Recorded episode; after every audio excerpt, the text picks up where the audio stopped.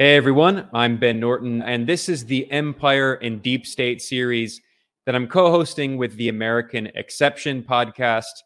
And I'm joined by my co-hosts, Aaron Good and Seamus McGuinness. This series is based on the book, American Exception, Empire and the Deep State, by historian and political scientist Aaron Good. And today we're going to be talking about John F. Kennedy. We're going through a chronological history of the U.S. Empire and Deep State. And this is part three of our discussion of the JFK administration. And in the previous parts, we talked about JFK's early life and political career. We talked about the Bay of Pigs and Cuba. We discussed Vietnam and Laos. And today we're going to be discussing JFK's administration, foreign policy, and its relations with the Global South or the Third World. And specifically, we're going to focus on Indonesia and Africa. So there's a lot to get at here. I mean, the JFK administration, is very complicated. His political trajectory changed even when he was president, of course. We've discussed how when he first came in, he had a more kind of conventional foreign policy, but he started butting heads with parts of the military establishment, the Joint Chiefs of Staff, the intelligence agencies. And what we're talking about now in this third part is JFK's transition toward becoming much more critical of U.S. wars and intervention and much more supportive of nationalist anti-colonial leaders in the Global South. And this is clearly a huge factor in his assassination. And let's just, Aaron, let's set the stage here. How did JFK's thinking evolve? How did his foreign policy evolve from when he entered as president? And especially, how did his policy toward the Global South change? As a senator, Kennedy had been more out there on foreign policy and criticizing the colonialism of the French, especially in Algeria and in Indochina, Vietnam, Laos, Cambodia, and so on. But he was also an establishment guy who generally believed in the establishment that his father had kind of joined by virtue of making a whole lot of money and then allowing his sons to have good political careers. Now, towards the Third World, JFK favored a policy of engagement, more or less, which is a little different from the Eisenhower-Dulles situation or their general policy. Eisenhower-Dulles, Dean Acheson under Harry Truman, but especially it gets worse under Eisenhower and Dulles. Dulles says essentially that neutrality is a sin, and that if you're not on the side of the U.S., then you may as well be on the side of the Soviet Union and communism. JFK had a more nuanced approach about this. And there's the good book on this is by a history professor, Robert Rakove. It's called Kennedy, Johnson, and the Non-Aligned World. And he details how Kennedy sought a practice of engagement with the formerly colonized countries, meaning that you could work with them and allow them to develop on the basis of models that they themselves wanted to put in place. So you could tolerate different policies that were nationalist and even socialist, if it helps these countries to try to develop. It was a little bit more tolerant in theory than the Dulles-Acheson consensus and the sort of colonialism of the earlier eras. And it could be described as cooperative nationalism. Okay, that Kennedy accepted that the U.S. was going to. He's the president of the United States. He's going to pursue interests of the United States. But he didn't think that this. He thought that it was in the U.S. interest to help other countries pursue their national interests. So to support third world nationalism, to allow leaders to develop their own countries in basically along the lines that they wanted. But he was not a communist. He was anti-communist. So he wanted decolonization to play out in a way that was actually real and would allow for these countries to pursue their own interests, which is a departure from what Dulles and Acheson really wanted, especially Dulles. Dulles was supposedly against colonialism, but really was totally for neocolonialism. Well, yeah, and as we've talked about a lot now, I think the underlying story here of the series, we took a lot of time talking about theory for a reason, because a big part of this story is, what liberalism says versus what it does. And Schlesinger and Kennedy are sort of the liberals of a new age that kind of have different commitments to breaking down empire, and not just in the sort of post New Deal sense, but specifically, and I think Schlesinger is a good sort of intellectual idol of the new frontier people in the Kennedy administration, is that they have this idea of the problems that arise out of liberalism, the crises and the contradictions, are answered by more liberalism, more aggressive forms of the same. And that limits, even though we see that Kennedy is sort of pushing those limitations, there are these limits to the structural change. And you have these commitments, like we're talking about, to anti-communism on the global stage that are inherently contradictory within their own approach of the Alliance for Progress and everything, because there are these limitations on, we want to see these conditions improve, but with the limitation that it has to be within merit and the market and all of those things being tied together, and that if we just are more vigorous in our liberalism, that will be the answer. And so I just kind of wanted to preface with that, because we're looking at some of the things that are well-intentioned and some of the freedoms and I guess the well-meaning liberalism of the Kennedy era or the New Deal has a certain undercurrent that limits how much it's actually able to accomplish. And I think we've laid that out pretty explicitly over the past episodes, but for JFK specifically, he has to play this balance between the sort of rabid anti-communism of his local, of the domestic political world, specifically his military, and then have this sort of, pure, not pure intentioned, but well-intentioned liberal interest in seeing the conditions of life improve in the third world. So in your view, how does he strike that balance? Well, one way to try to make sense of what Kennedy, the way that Kennedy was trying to perform the Balance Act, is to look at the guy, Walt Rostow. Okay, he was an academic. He's also a super establishment guy. I mean, Walt Whitman Rostow was his name, his full name. And his brother, Eugene Rostow, was also a big establishment character. He comes into this story later on, but I don't want to spoil that now. This will be in a future episode. But Walt Rostow was an establishment guy. He was with the Rockefeller Brothers Fund, on top of other things. And he was an academic who came up with modernization theory. And he even wrote this book called, he called it a non-communist manifesto. Okay, that was like the title or the subtitle. And it was about it put forward his theory of modernization. And it was a way to, it all seems kind of a little nutty now, because we're so used to neoliberalism that we've kind of forgotten what made American liberalism even attractive. I mean, the liberals that, when we say liberal today, we're not talking about the liberals that were American liberalism. I mean, there's a reason why they say Nixon was the last liberal president, but it's because the policies really changed, and you end up with this sort of dystopian neoliberalism, to where you wonder why anybody would ever want to be associated with liberalism in the first place. But in the US at this time, you did have a society where people enjoyed, political freedoms, and also a lot of prosperity, that you'd had widespread prosperity in the United States. Yes, you still had groups that were cut out of this, and it was built on enormous amounts of exploitation, and it was tremendously unequal, but it was still plausible to make a case for liberalism and capitalism at this point without being a complete liar. And so this is important to keep in mind. It's kind of hard to wrap our minds around today.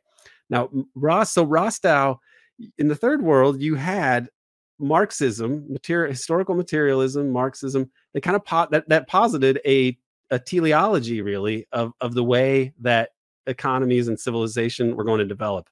Okay, that you had all these exploitative systems and class conflicts over time. And really, the march of history is a bunch of class conflicts. And eventually you have capitalism, which sweeps away feudalism. But capitalism creates these two classes of exploiters and the exploited. And eventually, because the capitalists create this class that's exploited, they're going to eventually create the forces of their own demise, that they're creating their own gravediggers, as Marx said, right? and that eventually you would have this move towards communism.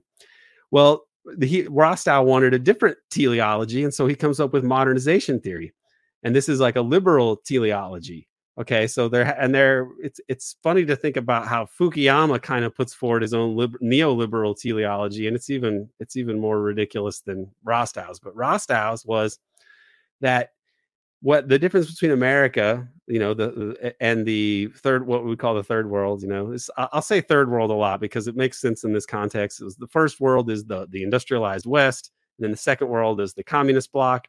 And then the third world is formerly colonized countries. Okay, so the rest besides the first. I want to add a quick note on that, because the way third world is sometimes used in the global north today, it is used in a kind of racist way. You know, you'll hear people say, "Oh, well, it's like we're from a third world country," or the U.S. is becoming a third world country, and that's obviously racist. But and the original conception of first, second, and third world, it was actually Mao who, if he didn't create it, he helped popularize the concept. It was not in any way a racist concept. Sukarno especially was the third world guy. Yeah, and Mao frequently in his writings, you look that he constantly wrote about first, second, and third world, that the first world was the imperial core. Of course, world systems theory comes later and Wallerstein and all of that. Today, what you could call the imperial core, and the third world would be the periphery. And in world systems theory, the second world would be the semi-periphery. Or in the first Cold War, it would be, you know, the Soviet bloc countries, the socialist bloc countries allied with the Soviet Union. But I mean, it's not saying third world is not in any way racist. And in fact, there was a very strong third world nationalist movement of people who proudly used the term third world. Yeah. And, right. And to me, that the system is worse than the nomenclature. Like, some people really do want to get hung up on that, but like it's just a way to refer to what I want to refer to. So most people probably are going to be okay with that, but if you're not, sorry. Honestly, third world is a better term because technically, I mean, I use global south because it's more accepted, but if you look at a map of the third world countries, not all of them are in the southern hemisphere. Yeah. A lot of them are, it's true, but not all of them. And right. Then Australia is like, you know, Australia is technically part of the West, but it's also not in the West, and it's also in the South, even though it's part of the global North and the West. So these terms are not just geographical either. Yeah. And Ben, you were referring to when it gets thrown around. One of the most insane times, of course, that comes to mind is after January 6th, all the pundits going, it's like we're a third world country. And the fact that it's used as an insult when originally, and I don't know that this really was like the core meaning, but the idea was they tried to make, you know, the first world was created and then they gave it another shot. And we're going to, you know, you're talking about teleology, that we're going to rebuild a third world, and it's going to, you know, actually have the interests of the people in mind of 4 or 5 billion people, the majority of the people in the world, rather than just those in the global Atlantic North. And the fact that it's been co-opted into being used as sort of a, I'd hate to say a slur, but an insult for some kind of like chaotic lack of governance, when pretty much every single third world coup was, of course, backed by the U.S. Like it goes beyond irony and goes to a very, you know, it's very representative of the way that those dreams were dashed again and again by a very specific group of people exercising their power over it. Yeah, when you get into these areas, it's also ironic. There's deep irony and kind of really cynical business as well. When you have Kennedy assassinated, one of the things that John McCloy says is like, we need to show the world we're not like a banana republic. Which is ironic because people like him were like the people that were on the board of United Fruit Company, you know, which was, and the CIA backed them, and the same sort of forces got rid of Kennedy. So like he's wrong. We're ruled by the same people that rule the banana republic, which is corporate interests. What they're saying really is, and this is the same with like January 6th and stuff, that rhetoric is the coups and the assassinations and the terror and the crimes against humanity and crimes against democracy that we carry out around the world should be carried out in those countries, not in our countries. Yeah. In the periphery, not in the core. Right. We should have the sense that we have some, you know, participation in democracy, because that keeps people, like we keep talking about, invested, that their well-being is invested in the maintenance of American empire.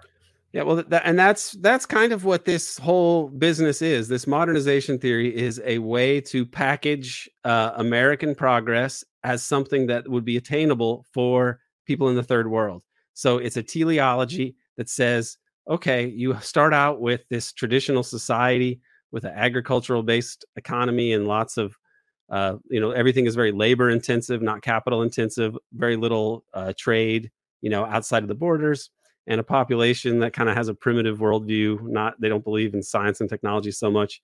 And then you have these preconditions that arise to allow for a takeoff.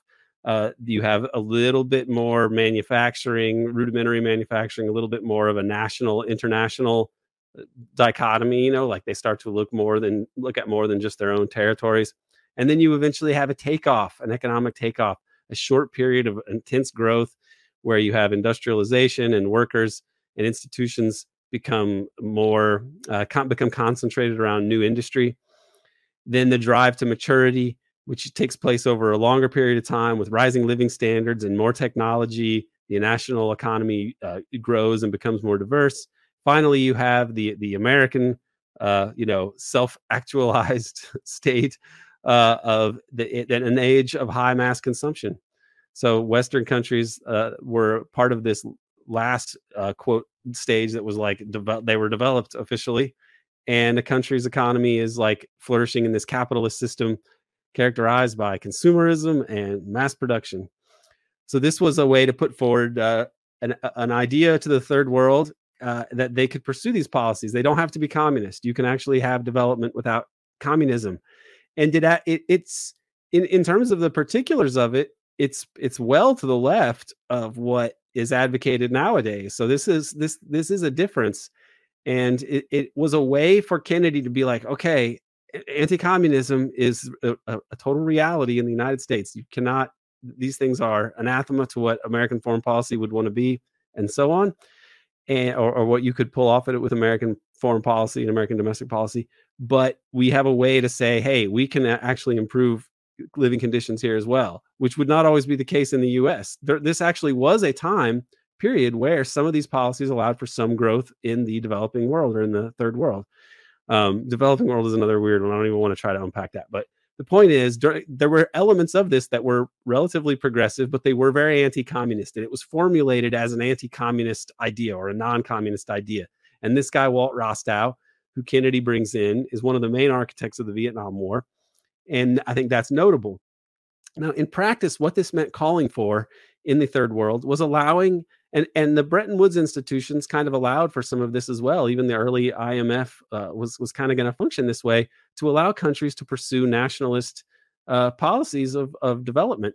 So you could have especially import substitute industrialization, okay, meaning that the things that you used to import, you would target certain things and then try to foster your own industries in this country. Like if you wanted to have a dairy farming industry because, you don't want to import, milk anymore, for example, or like textile industry. Maybe you want to start making your own clothing. You want to start making your own machinery. Find ways to do that. And you can put tariffs on certain goods to raise money and to engage in protectionism, to protect your balance of payments position. Like these were all kind of reasonable progressive policies that were not like free market right-wing dogma approaches. Okay. Now, and for the 50s, 60s, and the 70s, really before the oil shocks and really even through the oil shocks, because they were given loans, the developing world experienced continual growth, and pretty consistent growth in these areas. Now, at the same time that this is happening, you had things like CIA covert operations that would overthrow governments that went after really the more important and valuable holdings of corporate America. So it still was a neo-colonial system. They weren't given the ability to actually execute whatever policies in the national interest that they wanted to. And it wasn't just the communists that they wanted to crush. They also wanted to crush nationalists if they were in possession of valuable resources. I mean, places like Congo, Lumumba wasn't really a communist. Dulles even admitted that later, for example, and neither was Sukarno, but they had really, really valuable areas. So they would not be allowed to pursue these kind of policies, but other countries were. Later, the U.S. policy becomes really best described by like Ha-Joon Chang as kicking away the ladder. Like Rostow, at least development theory, kind of offered a ladder of development, and it's a ladder that was similar to what the U.S. used to develop its own economy. The U.S. developed its economy in the 1800s, especially following the ideas of Alexander Hamilton and this American system where you had tariffs. Tariffs were the main source of income, tariff and the sale of Western land for the early United States of the federal government. They didn't have an income tax. And the tariffs would go, the money raised from tariffs would A, make American products more competitive because the other ones are more expensive, but also it raised money to build canals, especially, and other early infrastructure projects, especially canals. And this really allowed for an American takeoff. They also engaged in industrial theft, really. They stole trade secrets from the Brits, right? But then when the U.S. becomes more powerful, they want to crack down on these practices later. So eventually you end up with modernization and kind of liberal theories replaced by neoliberalism and free trade dogma. And that's what Ha-Joon Chang calls kicking away the ladder, meaning the U.S. developed with nationalistic trade policies and protectionism and import substitute industrialization.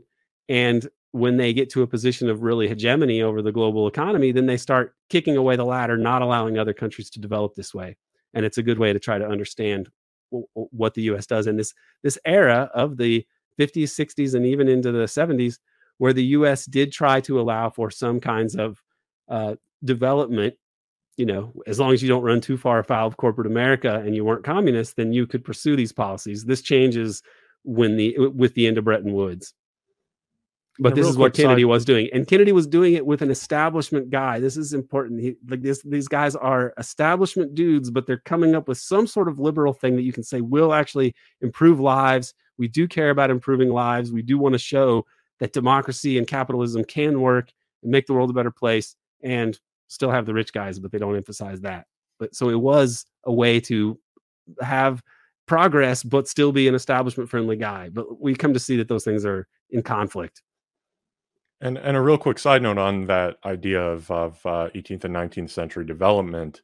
A big part of that is these productive forms, the corporate productive form and the legal constructions around that, and the lack of a central bank that sort of plays this limiting role. You have a lot of more dynamic liquidity in a financial system because it's so spread out.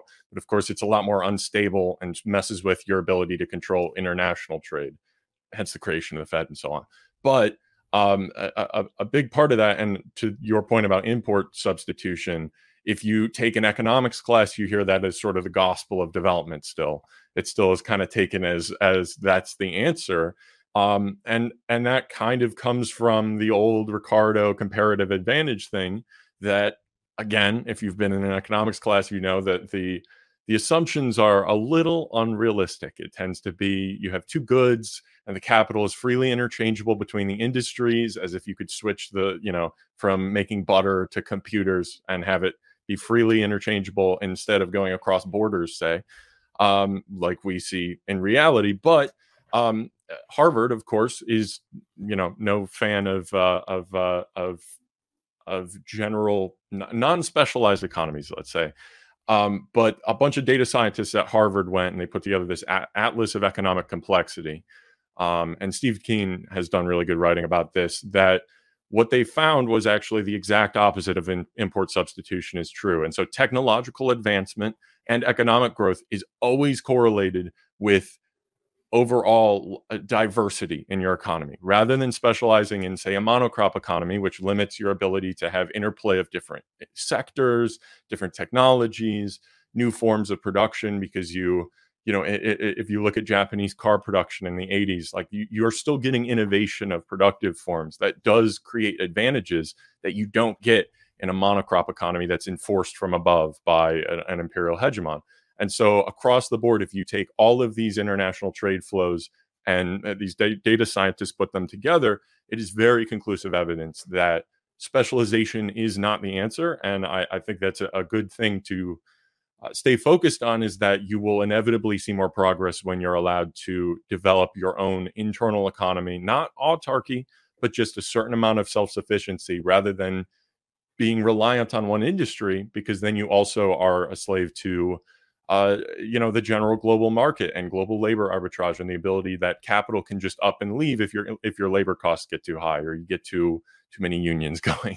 So that's just an important note on what exactly is successful about these third world nationalist movements. Even if they're not explicitly communist, it's more of their ability to create economic self-sufficiency in the domestic economy, rather than just building a specialized economy that in the moment to, you know, your Chicago economists looks great, but in the long term leaves you a lot more susceptible to crises and to be abandoned by whatever market that you're bought into.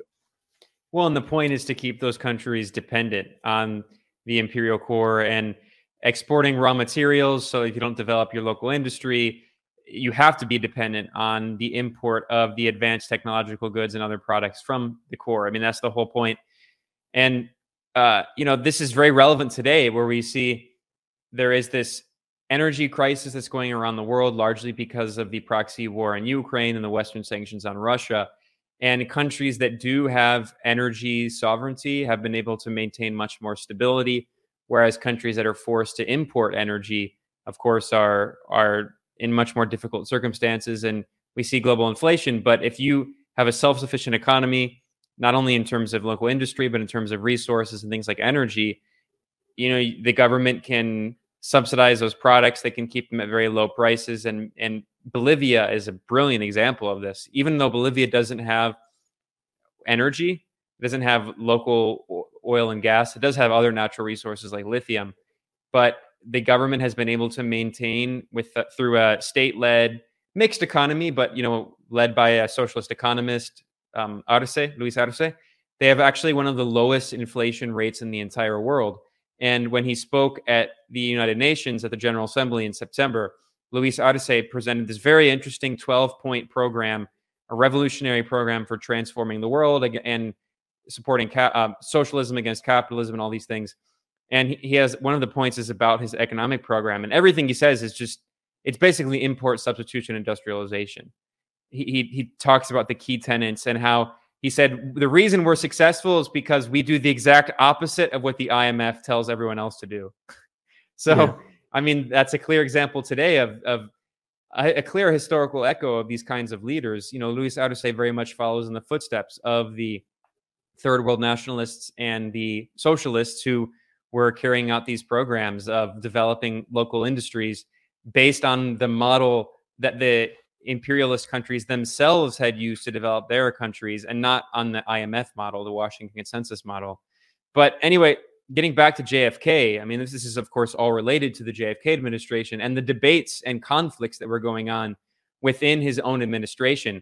How did these ideas of modernism, modernization theory, development economics, how did this pan out in terms of the JFK administration's foreign policy toward Africa in particular?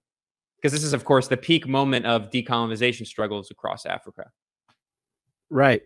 Everything was up for grabs in Africa. I mean, it was in terms of how this decolonization was going to play out. There were people who wanted Africa to be for Africans, and then there were people who wanted it to be the same as it was before. And so how was this going to play out? There's a good book on this, on Kennedy's policies in Africa, by a guy named Philip Muhlenbeck. It's called Betting on the Africans. I got a picture of the cover here. And the subtitle is John F. Kennedy's Courting of African Nationalist Leaders. And this gives much more details than I'm going to go over here, because I'm just going to mention a couple things here. But Kennedy's policies in Africa were, Kennedy was very popular in Africa, especially because of his speeches about Algeria, where he spoke about colonialism. And this was not the way African leaders were used to hearing Westerners speak about their country. It had been a really brutal stretch for Africa for decades and decades, really, you know, I mean, more than a century. Really, Africa was the first place that the explorers kind of started to take advantage of the Portuguese as they sailed all around Africa, right? So this goes way back to like the 1400s, and it's been a tough number of centuries Kennedy was a Western leader speaking about the evils of colonialism, and he was the head of the most powerful country in the world later. I mean, he was a senator at the time, but then, you know, they, when he was the president, they were very excited in Africa to have somebody like them. But I am there. Before, as he takes office, though, he has this issue with Congo, and we'll come back to this. But, you know, Kennedy supported leaders like Kwame Nkrumah, the first anti-colonial leader. You know, the first successful decolonial state was Ghana, and Kwame Nkrumah was a person that the Eisenhower administration was not that friendly with, but kind of tolerated because they wanted to be seen on the right side of, as being on the right side of decolonization. But Kennedy was more friendly to him and tried to work with him more.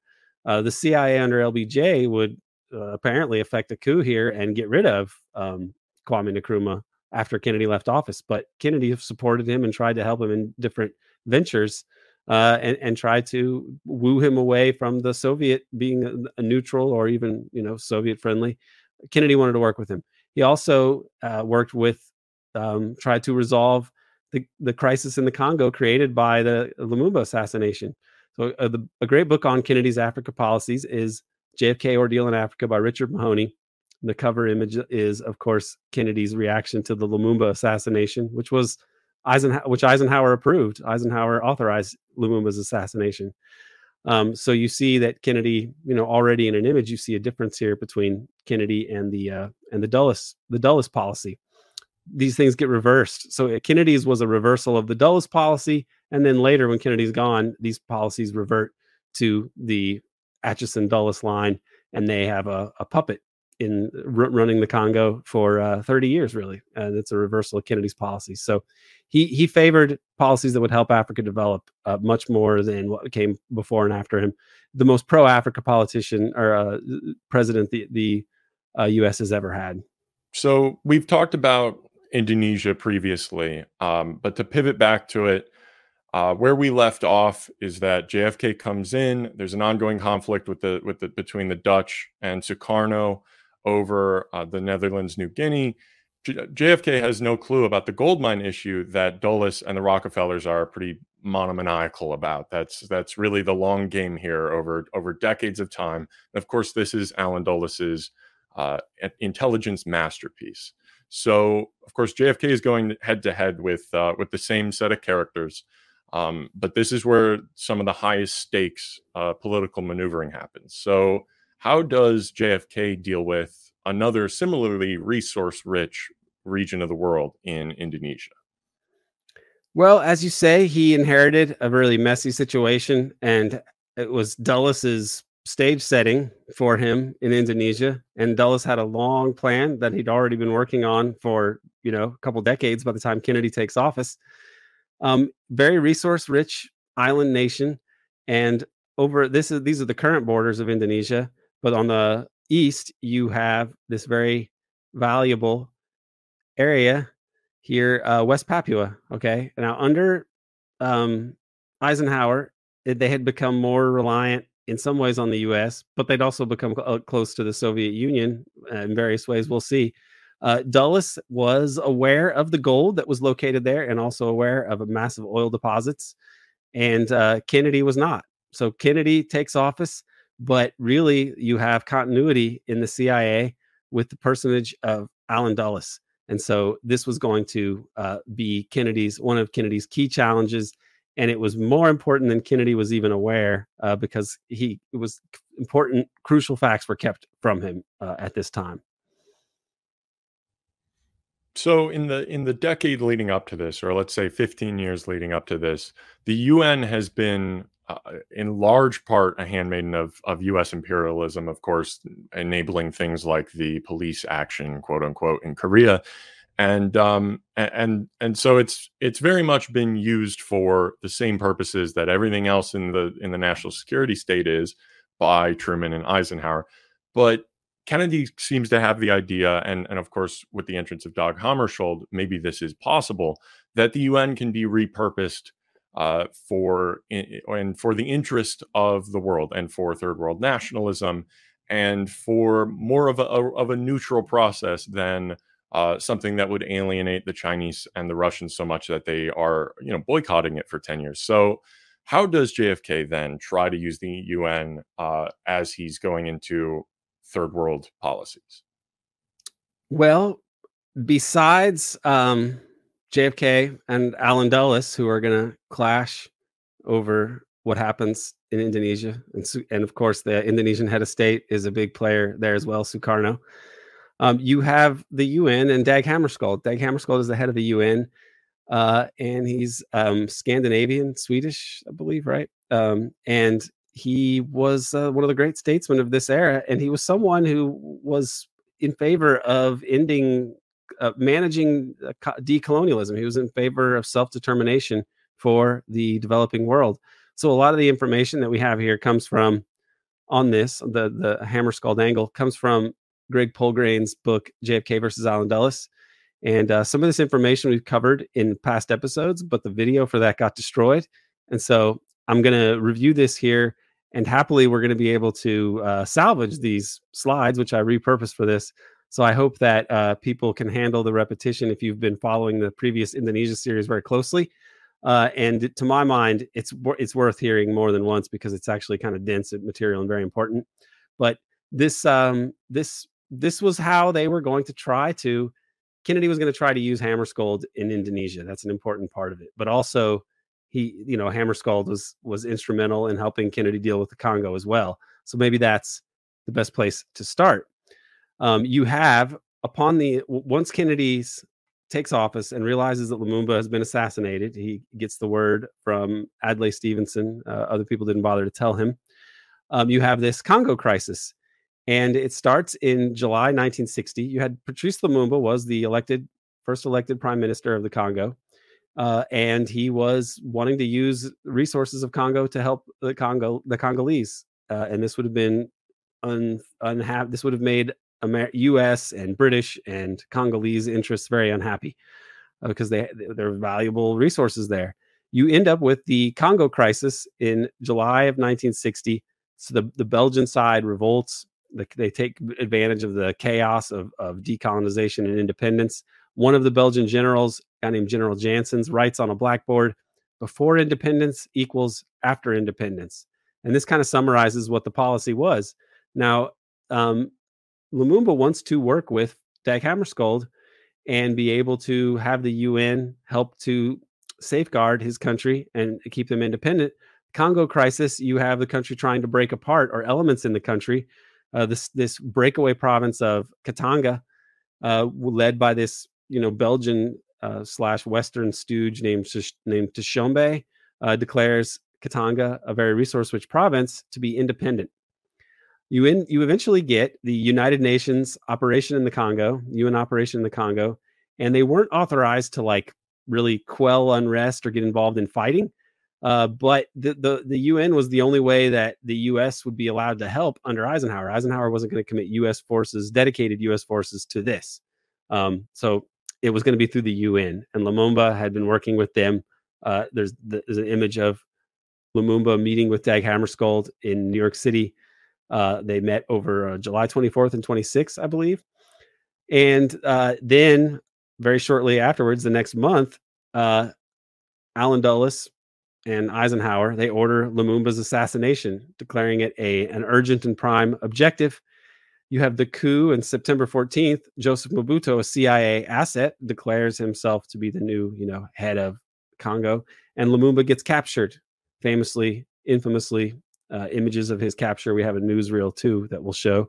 And on January 17th, he's finally assassinated.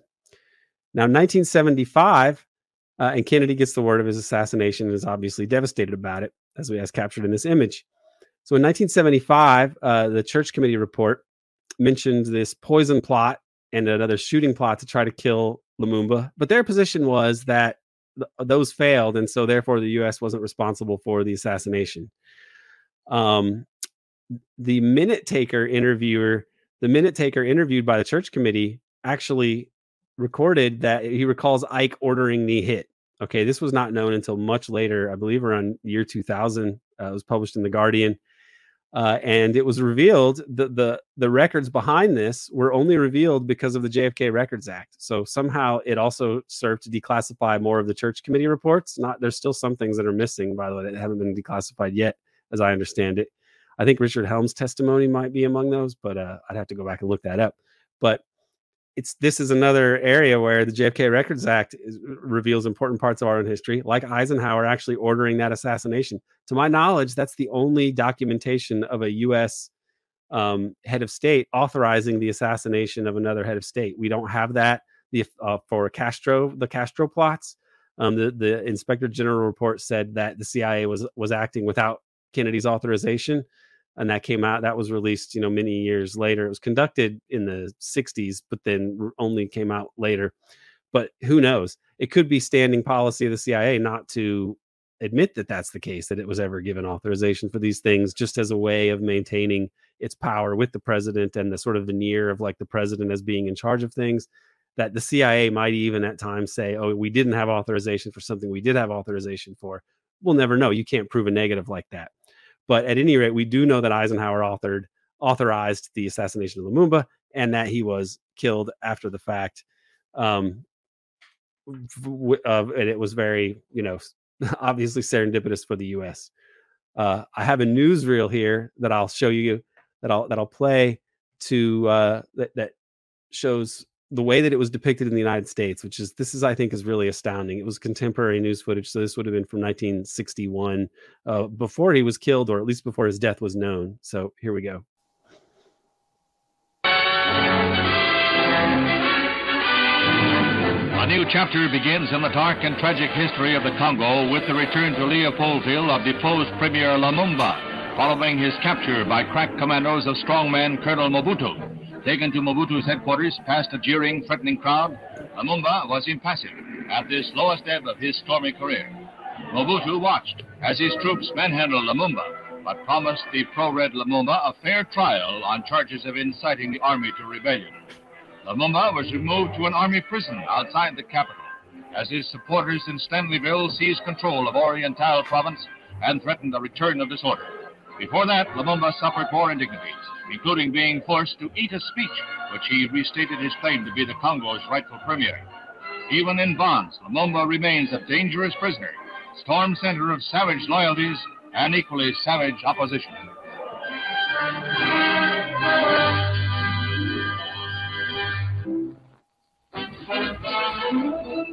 Arriving in Los Angeles to begin a 4-day honeymoon after a midnight wedding in Elizabeth, New Jersey, our actress Sandra Dee and singer Bobby Darin.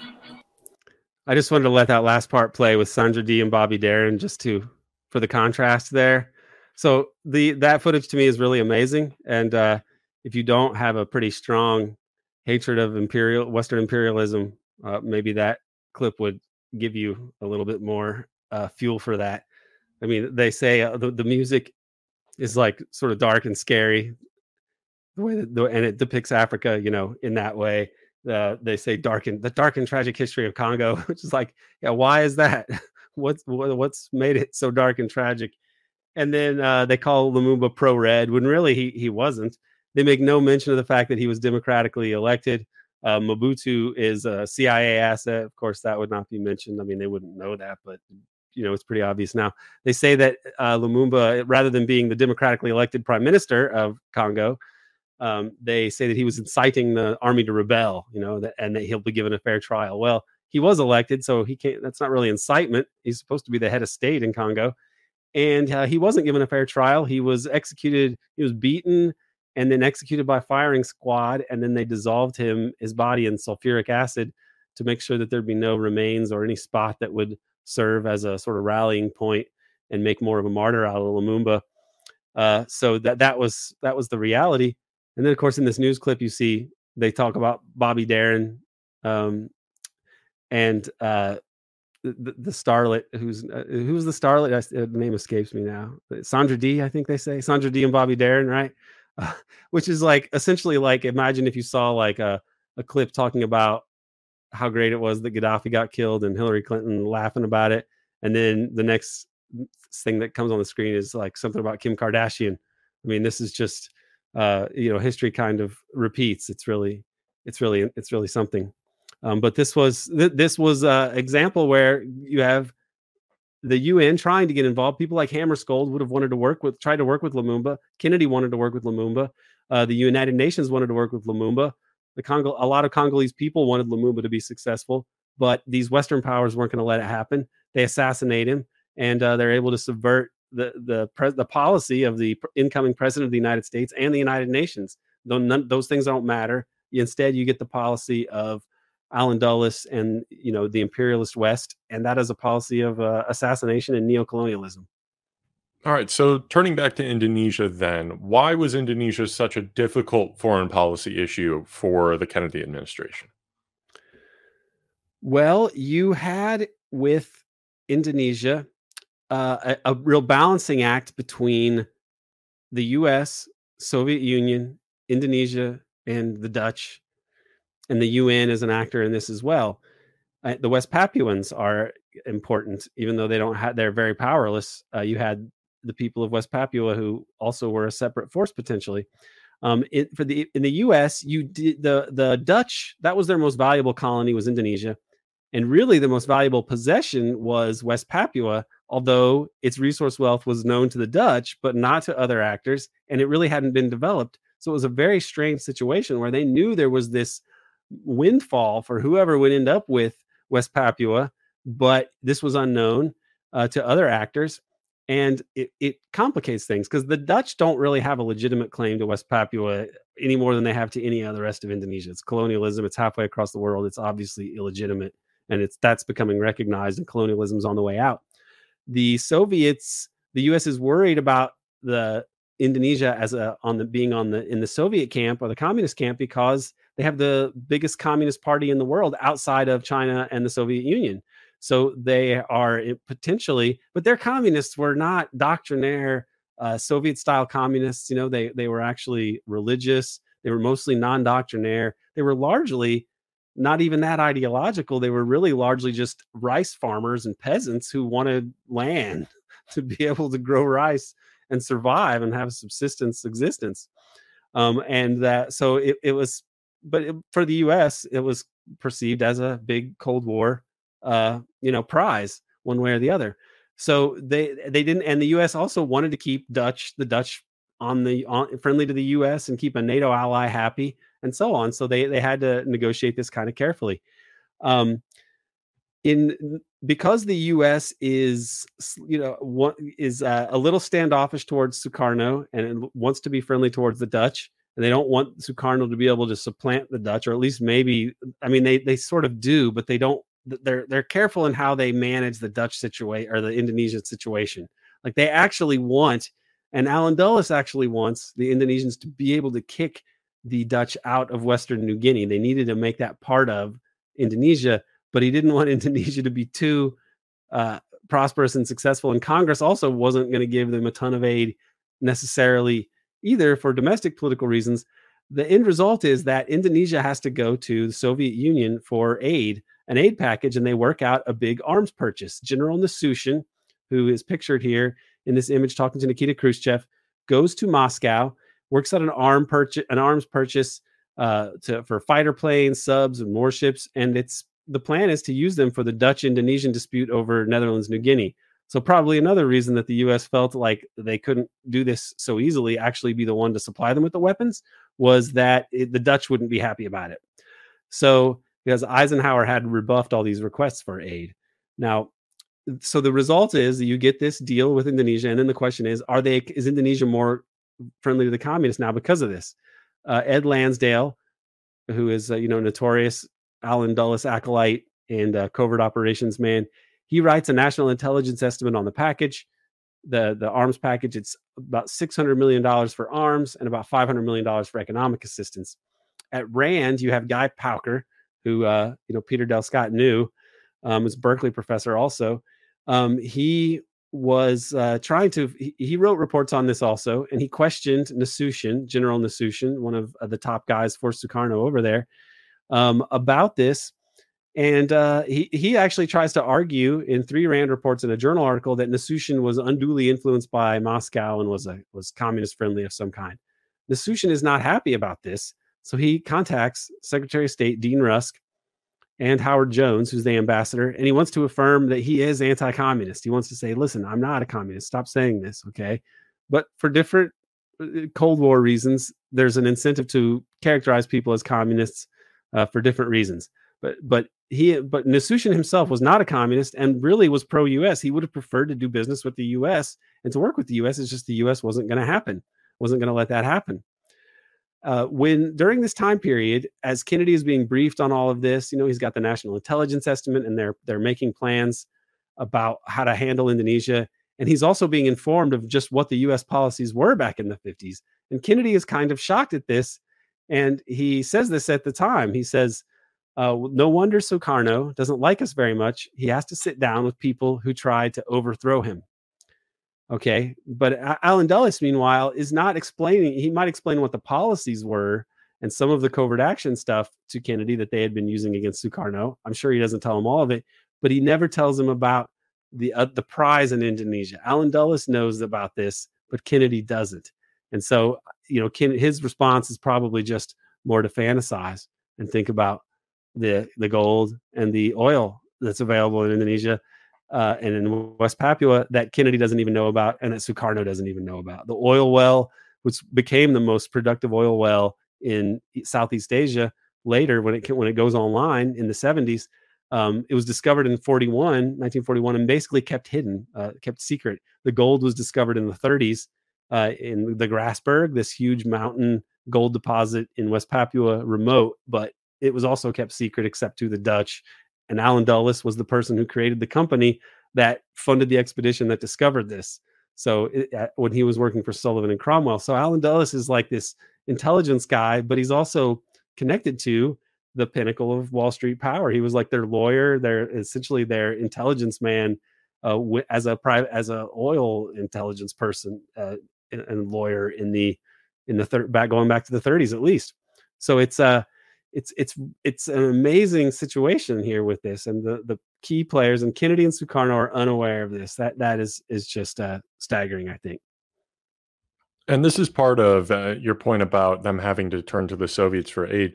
This is part of the problem with the sort of Alliance for Progress approach, which is that we have some kind of duty to, give foreign aid to the world. And obviously that's very familiar today. But even in Guatemala, part of how they make Guatemala appear that it's being taken over by communists is that they withhold any help, they withhold materiel, and then they have to, get these arms shipments from somewhere, and they turn to the second world, and they end up with a bunch of, basically useless weapons. But along the way, it's enough to malign them as somehow allying with the Soviets just because they're trading with them, and we see that in the case of Sukarno. And on top of that, the fact that you make someone like, even a large country like Indonesia dependent on U.S. aid, and the prospect of U.S. aid is that, if you make any other move, you're going to be, again, maligned as a communist like Sukarno was, or you're sort of just left hanging in the instability of economic collapse, especially with like the energy crisis and essentially the attacks on the Indonesian economy at the time. Sukarno does come to Kennedy a couple years after this in the same situation, and the political capital is again not there to give him any aid. And that causes the kind of instability that either causes things like turning to Suharto and the right-wing movement, but also to increase support for the communists. And that's always what's going to happen, is sort of the Polanyi theory of people turn either left or right in a moment of crisis. And so if you're going to push for a Kennedy-style global liberal empire, then you also need to maintain some stability. And if you can't muster up the political capital domestically to give any help, then you can't be surprised when you can't maintain that relationship with the Indonesians over time. And that, that's part of what the dynamics at play when you then turn to LBJ later. But how does, on the specific issue of Netherlands, New Guinea, and the gold mine, or the prospect of the mountain of gold, how did JFK want to deal with that issue with Hammarskjöld and with the Dutch? Well, this ends up being, among other things, a contest between the spy master and Dag Hammarskjöld. So you could think of this as Alan Dulles versus Dag Hammarskjöld, and who really is going to decide how the world is going to be run. You have Allen Dulles, director of the CIA and de facto CEO of the American Deep State. I think that's a fair characterization. He's tied in there. Sullivan and Cromwell, Council on Foreign Relations, clandestine operations. That this is really what we're talking about. Versus Dag Hammarskjöld, who is the United Nations Secretary General. And he is there to represent something like a global democracy, really. I mean, that's it, the word, even the words democracy now are sort of tainted in a way because of the fact that it's the U.S. that's, putting it out there, but acting in an oligarchic imperialist fashion, right? But always saying, oh, democracy, democracy. But the UN was the ambitions of the world, the progressive ambitions of the world to have a world that was more characterized by a democratic global governance rather than top-down despotism. And I mean, governance with respect for national sovereignty and so on. So this was very competing visions of the world, and they clashed. That Hammarskjöld represented something diametrically opposed to what Dulles was doing, and he pursued it that way. He was someone who legitimately wanted to help the third world to be able to escape Western domination. So Hammarskjöld's plan was to use the UN to eventually grant sovereignty to West Papua, to Netherlands, New Guinea. This is a discovery from Greg Polgrain, and this is, I think, a really major discovery on his part. He was able to find out about this by talking to George Ivan Smith, who was the right-hand man of Dag Hammarskjöld, and he interviewed him in 1982 and spoke about these things. But Hammarskjöld had already announced to the Economic Club of New York in March of 1960, he announced his program through OPEX and a special new UN fund, UN staff would become officials of the governments to which they have been assigned with the full duties of loyal and confidential service to those governments. So what this meant was the UN could set up special organizations connect with states, the state authority of the state that they were in, right? They would work with them to create competent administration in countries that did not have, that because of colonialism, really hadn't developed their own strong administrative states. Okay, so you could have people in an African country that had been colonized. You could have people who were UN officials acting as customs agents, acting as people overseeing the development of energy and infrastructure, things like that. People coordinating national policy on complicated issues where they could take advantage of their expertise and the fact that they come from more developed countries with better educational systems. They could use that to help these countries. So this is a very idealistic thing, and it's a way to deal with some of the issues that afflict countries that don't have modern developed infrastructure because of colonialism or because of how remote they were. I mean, West Papua, for example, wasn't so much a victim of colonialism because there was hardly any colonialism there. They hadn't really bothered to even, I mean, it's not that they would have exploited them and dominated them if they had been able to, but it was so remote and that it was difficult to really gauge. So this was a situation where the Papuans had been kind of largely left alone, but they weren't going to be left alone forever. And so you could have the UN work to have them create a functional state. That was Dag's plan. Okay. Now, Kennedy himself was wanting to talk about this Indonesia problem.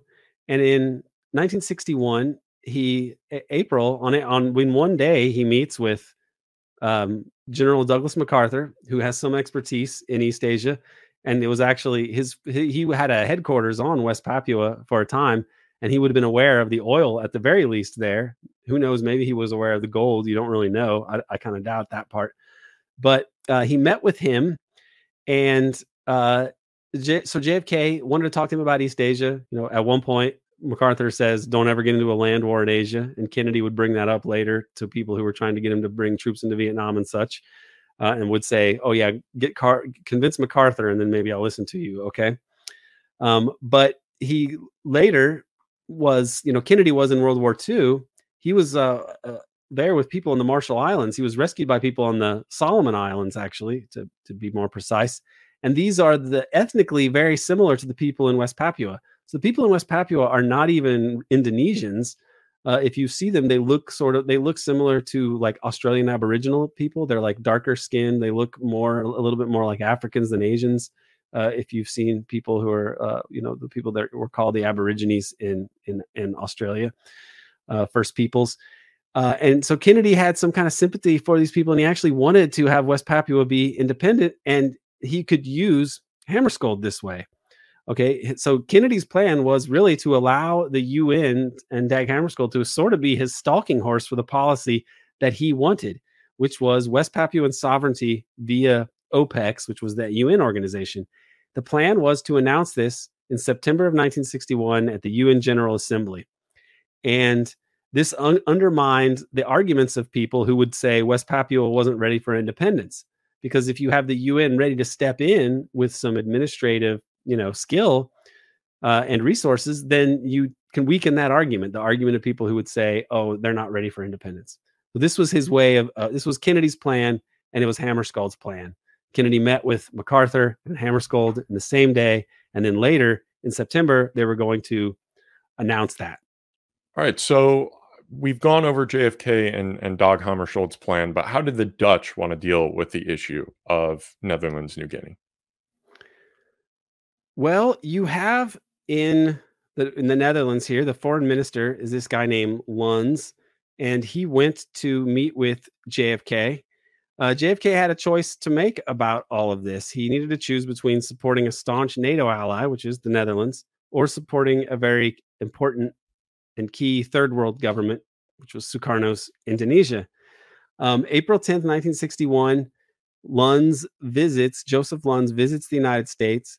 And they have this strange negotiation or conversation, and it's a cat and mouse game of sorts. JFK is really puzzled about this. He's really puzzled as to why the Dutch were so concerned about this faraway island, which was really a great burden for them. Right? It was a great burden for them to like even run it or administrate it. Why were they so focused on this island? JFK couldn't figure it out, and he couldn't understand why they wanted to continue with their maintaining sovereignty or control over West Papua. It appeared that the question was one of engaging us in possible hostilities on the political and maybe even on the military level over a very costly primitive area of no strategic significance. So this is the way it was recorded in the foreign policy of the U.S., the foreign relations of the U.S. books that they put out, right? This was how it was explained at the time. JFK didn't get it. Why are they so focused on this? Because even there, very costly area of no strategic significance. Well, it actually had great strategic significance, enormous resource wealth. Okay, like one of the most resource-rich places on the whole planet. So Luns, when he's talking to Kennedy, he never mentions the gold or the oil. So this doesn't come up in the conversation. This is why Kennedy is confused. Kennedy, on the other hand, does not mention the OPEX plan. So he doesn't mention that it's even a possibility for the UN to do it. He's trying to keep the cards close to his vest. Luns wanted to talk to Dag Hammarskjöld and do so before Papuan independence to hope to bring the UN on his side. So we've been talking about the policy of the U.S. government and other Western officials, but what about the Indonesian side? At this moment, Sukarno is president of Indonesia. He is a left-wing nationalist, socialist-oriented, and he was one of the co-founders of the non-aligned movement. So he's very much involved in this third world liberation movement that we were talking about earlier. What was his take on what was happening? Well, Sukarno comes to the United States in April of 1961, and he has some cool photo opportunities here. You'll see some of them with Marilyn Monroe. I think this one is a great one, but kind of a disturbing one too when you think about what happens under LBJ. JFK asks Sukarno, he says, "Why do you want West Irian?" Okay, West Irian, West Papua, Netherlands, New Guinea, the big island there with all the gold. So they're a different race, for example, than the Indonesians, different languages. and it was costing the Dutch more to administer the island than the Dutch would be able to get out of it. And he didn't understand why Sukarno himself was so fixated on it. The Papuans, they had a caste system of sorts where you had the Dutch were obviously had the most power, but they sort of were sparsely populated on the island. There wasn't a huge Dutch presence there. The Ambiri were there in Indonesia and throughout Indonesia and at different islands, not just West Papua, probably less there. There was like this caste system of like people throughout Indonesia. The Dutch, the Ambiri, and then the Papuans were sort of like way down there, right? And the Javanese, the Dutch, the Chinese, and the Javanese in Java were the main sort of the sort of hierarchy, ethnic hierarchy. So because there was a Chinese population throughout Indonesia that was also traditionally maybe a little bit analogous to the way like Jewish people are perceived or the Hakka people are perceived in China. Like they were kind of a minority, but a minority that was prosperous. And so there was like this hierarchy there, and the West. It was hard for JFK to understand why the Papuans even fit into this for Sukarno, how they fit into it. So Sukarno didn't like the idea of a plebiscite. You know, that was one option, to let the West Papuans decide what they wanted to do, if they wanted to be independent or if they wanted to be part of Indonesia.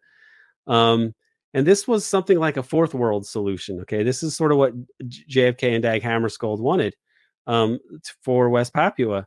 A fourth world meaning that, like, what do you do about these nations, these peoples within territories that are not going to be colonized anymore, but there's new nation states, but not all the people fit into them, you know, like ethnically and historically. And so this is sort of a fourth world, like not even a third world. We're getting into something even more, even further away.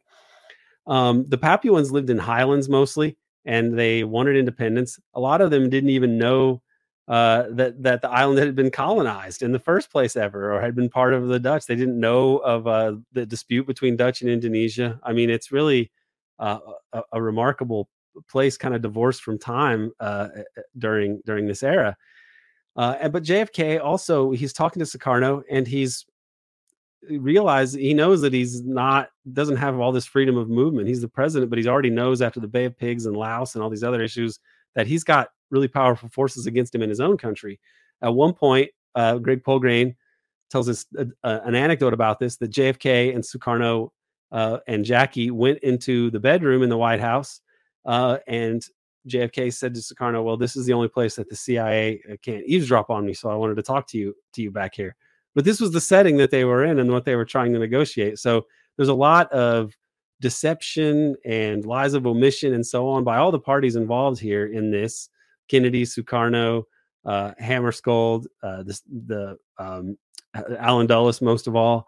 And this was the setting this was the scene for Kennedy here. At this point in time, he still has Hammarskjöld and his plan, his sort of trump card, which is to use the UN to help to resolve this dispute, but also to bring Sukarno over to the U.S. side, and still keep him on the U.S. side, even though you're using the UN to pry West Papua away from both the Dutch and the Indonesians. I mean, this is a case of the president and Dag Hammarskjöld really wanting to do something positive, and for apparently not cynical reasons, which for us today is hard for us to even wrap our minds around, but there it is.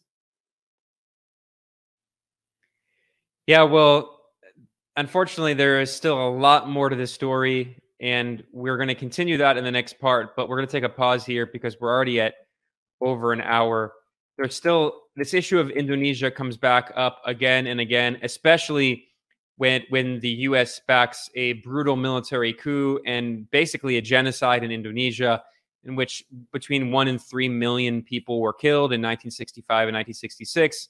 The CIA was deeply involved in that. So Indonesia is one of those issues, like Cuba, like Bay of Pigs, that constantly returns in U.S. politics.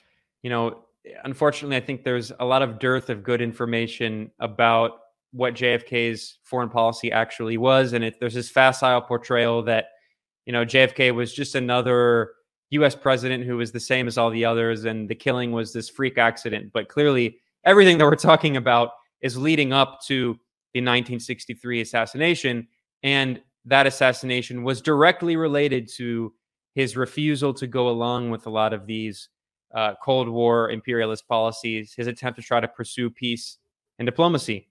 And we're still at the beginning of that. It's going to, I think, even pick up some more steam soon.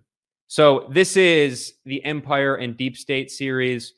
I'm Ben Norton, and I'm co-hosting this with Aaron Good and Seamus McGuinness of the American Exception podcast.